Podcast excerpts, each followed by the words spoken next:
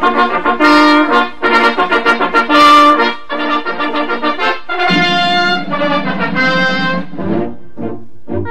I nostri a cavallo d'un cavallo, arrivano i nostri con in testa il generale e il nobile Pancio che ha preso lo slancio facendo il cappello nel vento sventolare.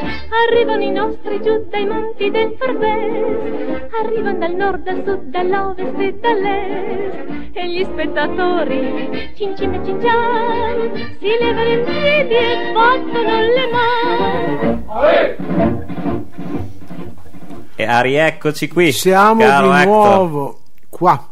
Oh, io oggi non ho studiato niente, te lo dico. Ah, male, male, incominciamo a stancarci. Beh, eh? no, però No. guarda, ci occupiamo oggi di un personaggio, di un artista, di una personalità di- che Sì. guarda, sono preparato, lo Che so. quindi, lo so. quindi sì, non- studiare era... Era superfluo, era sì, lo sai.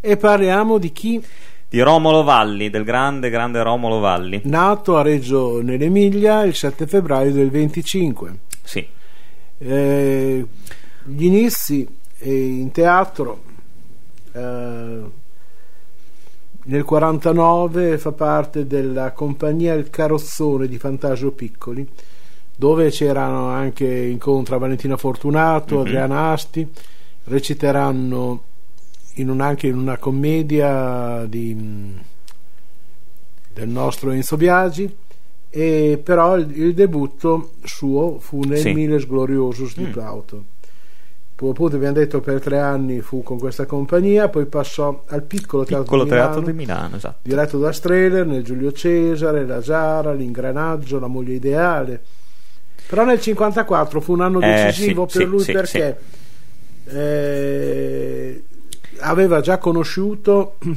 Giorgio De Lullo Sì, esatto. e in quegli anni ehm, Remigio Paone, il più grande produttore di spettacoli, impresario, ehm, voleva svecchiare il panorama Mhm. teatrale italiano e volle formare una compagnia di giovani. Per cui contattò due giovani galonati della compagnia Morelli e Stoppa, Sì. di cui abbiamo parlato nell'altra puntata, e si rivolse a Rossella Falk e a Esatto. Marcello Mastroianni.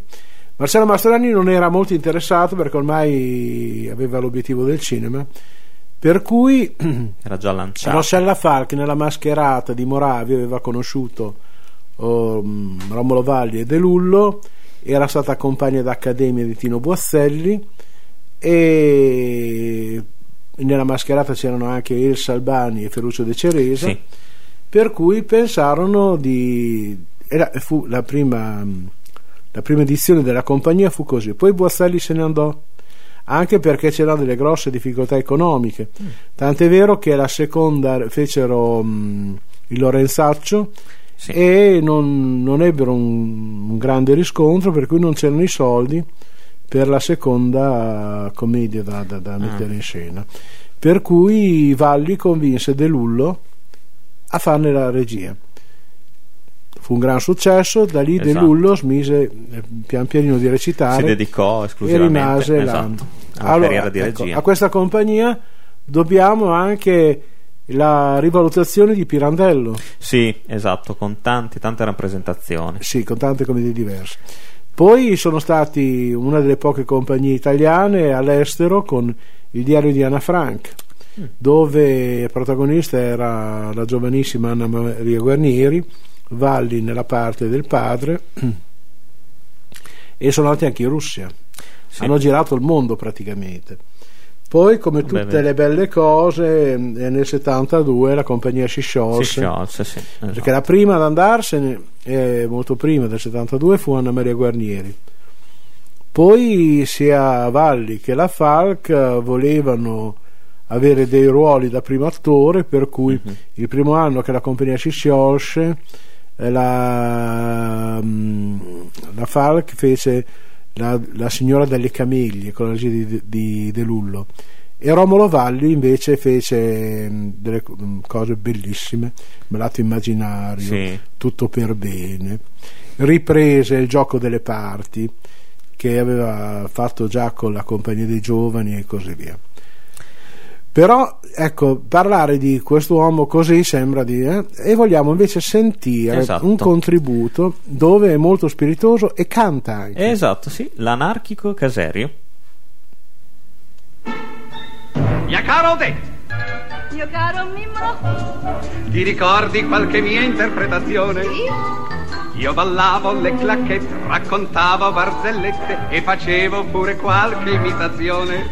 mio caro Mimmolo, Mia cara Odette, e mi ricordo che chiudevi la soirée con un recital brechtiano No. di Chapore un po' emiliano. lo rifaccio cara Odette. Se ci tieni fa un po' te. Ed ora, signore e signori, il grande Mimmolo nell'interpretazione dell'anarchico Caserio. Caseria, canzone anarchica in tre strofette, tre intermezzi e un epilogo, così, grazie, come fu tramandata al sottoscritto dal portabagagli Trill di Reggio Emilia, noto, oltre che per la sua passione anarchica, anche per una spiccata propensione all'ambrusco.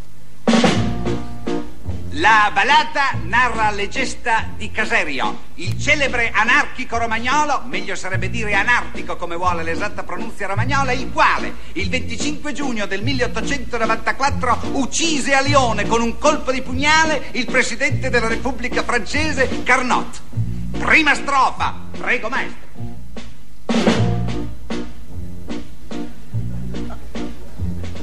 Caserio passeggiava per la Francia e incontra la carrozza del presidente. Con una man gli porse un masso di fiori, con l'altra gli piantò il pugnal nel petto. Grazie maestro. Caserio fu subito arrestato e condotto davanti al giudice parigino, bieca espressione della reazione monarchica della Repubblica francese, il quale tentò ma invano di far confessare a Caserio il nome dei suoi complici. Il fiero e espressante atteggiamento di Caserio non gli valse certo l'indulgenza dei giudici, i quali, di fatti, lo condannarono a morte. Il boia, come era consuetudine in quei tempi disgraziati, fu fatto arrivare espressamente dall'Italia. Seconda strofa, prego maestro.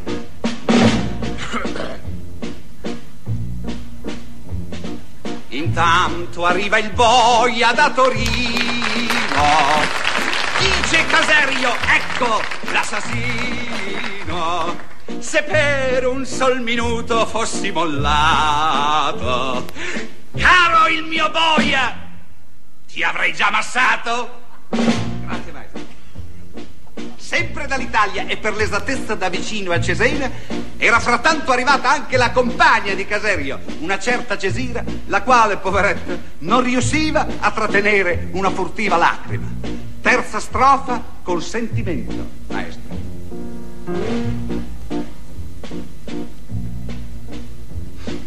L'amante di Caserio forte piangeva che vedeva il suo uomo andare a morte.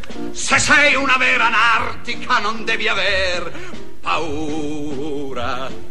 Anche se vedi il tuo uomo alla tortura. Il coraggioso atteggiamento di Caserio non venne meno neanche davanti al patibolo, dove Caserio concluse il suo dire con questa commovente invettiva che sarebbe poi anche l'epilogo. Prego, maestro. Pugnale, oh mio pugnale, hai fatto una gran mossa, hai messa un bel tiranno nella fossa. Pugnali come te ce ne vorria una schiera, gridando agli ideali e alla bandiera. Che bello. Bellissimo. si Quello sente già la grazia. un no? grande Sì, sì, attore, sì, sì, sì, quindi- sì. Poi anche il cinema è Eh, stato anche lui fu visitato. rapito dal cinema, sì. anche sì, sì, sì. abbastanza. e- Grande interpretazione e tre, gli- eh, tre, soprattutto in particolare, gli valsero il nastro d'argento. Esatto, i Eh, generi sì, sì, sì, un borghese piccolo piccolo, il gatto pardo.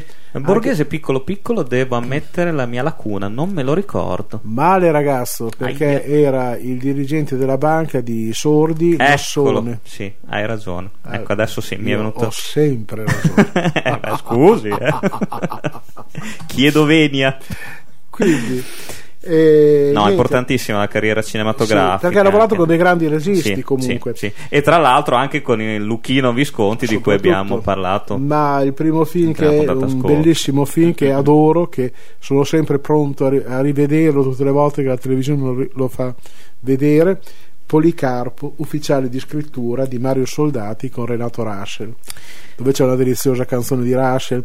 Il mondo cambia così, Anche un cantante, per eh. volta ogni dì. Poi la grande guerra di Monicelli, Io va anche le altre di Martin Ritt. Beh, io qua non sono. La viaggia, la viaggia con la Cardinale di Mauro Bolognini, Sì, sì, sì, Un giorno da Leone di Nanni Loi, di nuovo con la, con la regia di Valerio Zurlini, di nuovo con Claudia Cardinale, la ragazza con la, no, la ragazza con la valigia Monica Vitti. Ma sì, esatto. Monica- Eh, vedi, vedi. Anche le, enciclo- Essere troppo sicuro. anche le enciclopedie si incagliano. Si incagliano, esatto. però ti aspetta al varco perché Molto io me lo italiano. ricordo ne- per la sua interpretazione nel 1971. Io sai che sono un appassionato di Sergio Leone, Giù la testa. Esatto. Questo film d'addio, diciamo, alla, alla frontiera, al, al West, dove lui interpretava questo personaggio, questo dottore che tradisce la causa di- rivoluzionaria e è un personaggio anche in questo caso discreto ma commovente, intensivo. Non si può classificarlo come cattivo, cioè Romolo Valle è riuscito a dare anche in questo caso un'interpretazione di un cattivo per forza molto, molto triste che manda i suoi compagni al massacro e che alla fine si pente e poi si sacrifica per salvare poi altri compagni rivoluzionari e questo è stato veramente un Come dicevi prima tu, con la regia di Luchino Visconti Mhm. ha lavorato in diversi film. sì Nell'episodio Il lavoro in Boccaccio 70, nel Gatto Pardo, dove appunto abbiamo già detto Eh, che sì, aveva sì, vinto sì. anche il premio, e poi Morte a Venezia. peccato Gru- che l'abbia sempre vinto come non protagonista Eh beh, sì, ma infatti erano le parti che lasciano fare. Sì. Poi. Gruppo di famiglie in un interno, poi con De Sica, Giardino dei Finzi Contini, e con l'attuada La Mandragola, e perfino in un musical con Rita Pavone per la regia di Lina Wertmüller, assieme a Giulietta Masina, Non stuzzicate la zanzara. e vedi anche è interessante anche vedere proprio come la formazione anche artistica fosse completa anche in questo caso perché anche lui si è cimentato nell'avventura del doppiaggio Eh beh, certo. perché tra le sue interpretazioni si ricorda la voce narrante di E venne un uomo di Ermanno Olmi e la versione italiana di Barry Lyndon del grande Stanley Ma Kubrick lui era anche il narratore della Fiera delle Vanità in, di Taccherei Ah, sì. in eh, televisione, poi partecipò come conduttore a Noi come siamo, dialoghi con gli italiani, un'inchiesta sull'Italia e sugli italiani nel 1960 per la regia di Vittorio Sabel. Vogliamo però sentire a proposito del grande contributo che ha dato alle opere pirandelliane un estratto di sei personaggi in cerca d'autore? Perché il no? padre. Il padre. Il dramma scoppia, signori, impreveduto e violento al loro ritorno, allorché io, purtroppo, condotto dalla miseria della mia carne, ancora viva, è miseria. Miseria veramente, signore, sa. Per un uomo solo che non abbia voluto dei legami avvilenti, non ancora tanto vecchio da poter fare a meno della donna e non più tanto giovane da poter facilmente e senza vergogna andarne in cerca. Miseria? Ma che dico, signore? Orrore. Orrore. Perché nessuna donna più gli può dare amore. E quando si capisce questo, se ne dovrebbe fare a meno, eh? Eh, già. Signore, ciascuno fuori davanti agli altri, è vestito di dignità, ma dentro di sé sa bene tutto ciò che di inconfessabile si passa nell'intimità con se stessi. E si cede, si cede alla tentazione per rialzarcene subito dopo, magari con una gran fretta di ricomporre intera e solida come una pietra sulla fossa la nostra dignità che nasconde e seppellisce ai nostri stessi occhi ogni segno è il ricordo stesso della vergogna. È così di tutti. Manca solo il coraggio di dirle certe cose. Già, perché quello di farle poi lo hanno tutti. Tutti, tutti, a di nascosto. E perciò ci vuole più coraggio a dirle, perché basta che uno le dica è fatta, signore. Gli si appioppa la taccia di cinico, mentre non è vero. È come tutti gli altri. Migliore. Migliore, anzi perché non ha paura di scoprire col lume dell'intelligenza il rosso della vergogna là, nella bestialità umana che chiude sempre gli occhi per non vederlo. La donna, la donna infatti com'è? Eh? Ci guarda, aizzosa, invitante, l'afferri, appena stretta, chiude subito gli occhi. È il segno della sua dedizione. So che mi vuoi bacchettare, ma io ti aspetto al varco, eh. Aveva Rasame? Eh, no. La ragazza con la valigia era Claudia Cardinale, la Monica Vitti è la ragazza con la pistola. Ma come fai a sapere che nella valigia magari non c'era una pistola? Quindi, Eh, io volevo arrampicati, arrampicati, eh, ma caro sapere Carollo. attento, dai. Però vogliamo parlare ancora di Romolo Certamente, Valli anche perché i meriti sono ancora tanti e tanti. perché ha avuto anche ta- era un uomo veramente di cultura. Sì, sì. Nel- quindi la- è stato direttore artistico del Festival dei Due Mondi di Spoleto dal 71 Per ben sette anni, al sì. 78 Esatto. dove fece conoscere all'Italia l'Inside Camp e tante altre cose. Poi a partire dal 77 insieme a Giorgio De Lulla e Giuseppe Patroni Griffi Ah, fu il direttore stabile del Teatro Eliseo e del piccolo Eliseo di Roma. Comunque mh, vogliamo A proposito della sua grande cultura, ecco, Mm. scusami se ti- ah, io invito anche, tra l'altro, i nostri ascoltatori a recuperare un interessantissimo filmato presente in rete, dove lui, che era un grande appassionato di, di Ligabue, del pittore Sì. Ligabue, eh, conduce proprio una sorta di documentario sulla sua vita, parlando anche dell'incontro col pittore, ed è veramente impeccabile, si sente proprio le- l'emozione che traspare e- ed è di quei una conduzione che appunto non è noiosa peda- perché lui aveva anche questa grande capacità di catturare l'attenzione e anche spiegare tantissime cose in maniera leggera, leggera quasi. Una delle sue ultime interpretazioni fu l'E- l'Enrico IV di Sì. Luigi Pirandello. Poi mh, vogliamo far sentire un pezzo di Giuseppe Patroni Griffi. Esatto. Che prelude tra l'altro una parentesi triste Eh purtroppo. beh, sì, e forse era, era- non forse, è la sua ultima interpretazione. Esatto, purtroppo. Vogliamo far Sì. sentire? Imparare a parlare. Parlare per raccontarci, rivelarci, scoprire le affinità. Parlare per essere sempre nuovi, per, per non invecchiare. Parlare per abbattere le barriere che ci separano. Giacché oggi più che mai le generazioni all'interno non si amano, i vecchi faticano già troppo a sopportare se stessi e i giovani tra loro si detestano. Parlare per, per aumentare il volume dei sentimenti. Parlare per cancellare l'odio. Parlare per non ridurre la vita a un ricordo. Per rimuovere l'oblio da quello che contava e rigenerarlo in un eterno presente. Parlare per rendere tutto più vivibile. Parlare per inventare quello che non E è. perché no? Per costruire amore, necessità, legami, per inventare quello che non è. Ah, che meraviglioso che sia. Maledetto. La vita parola. Ecco, Ecco, diceva- a titolo profetico, Eh sì. perché eh, la commedia è Prima del silenzio, la interpretò appunto, come si sente anche la voce di Fabrizio Fabrizio Bentivoglio, Bentivoglio, esatto. Franco Scanduria e Fulvia Mammi. E morì in un incidente. Prematuramente, esatto, nel primo febbraio 1980.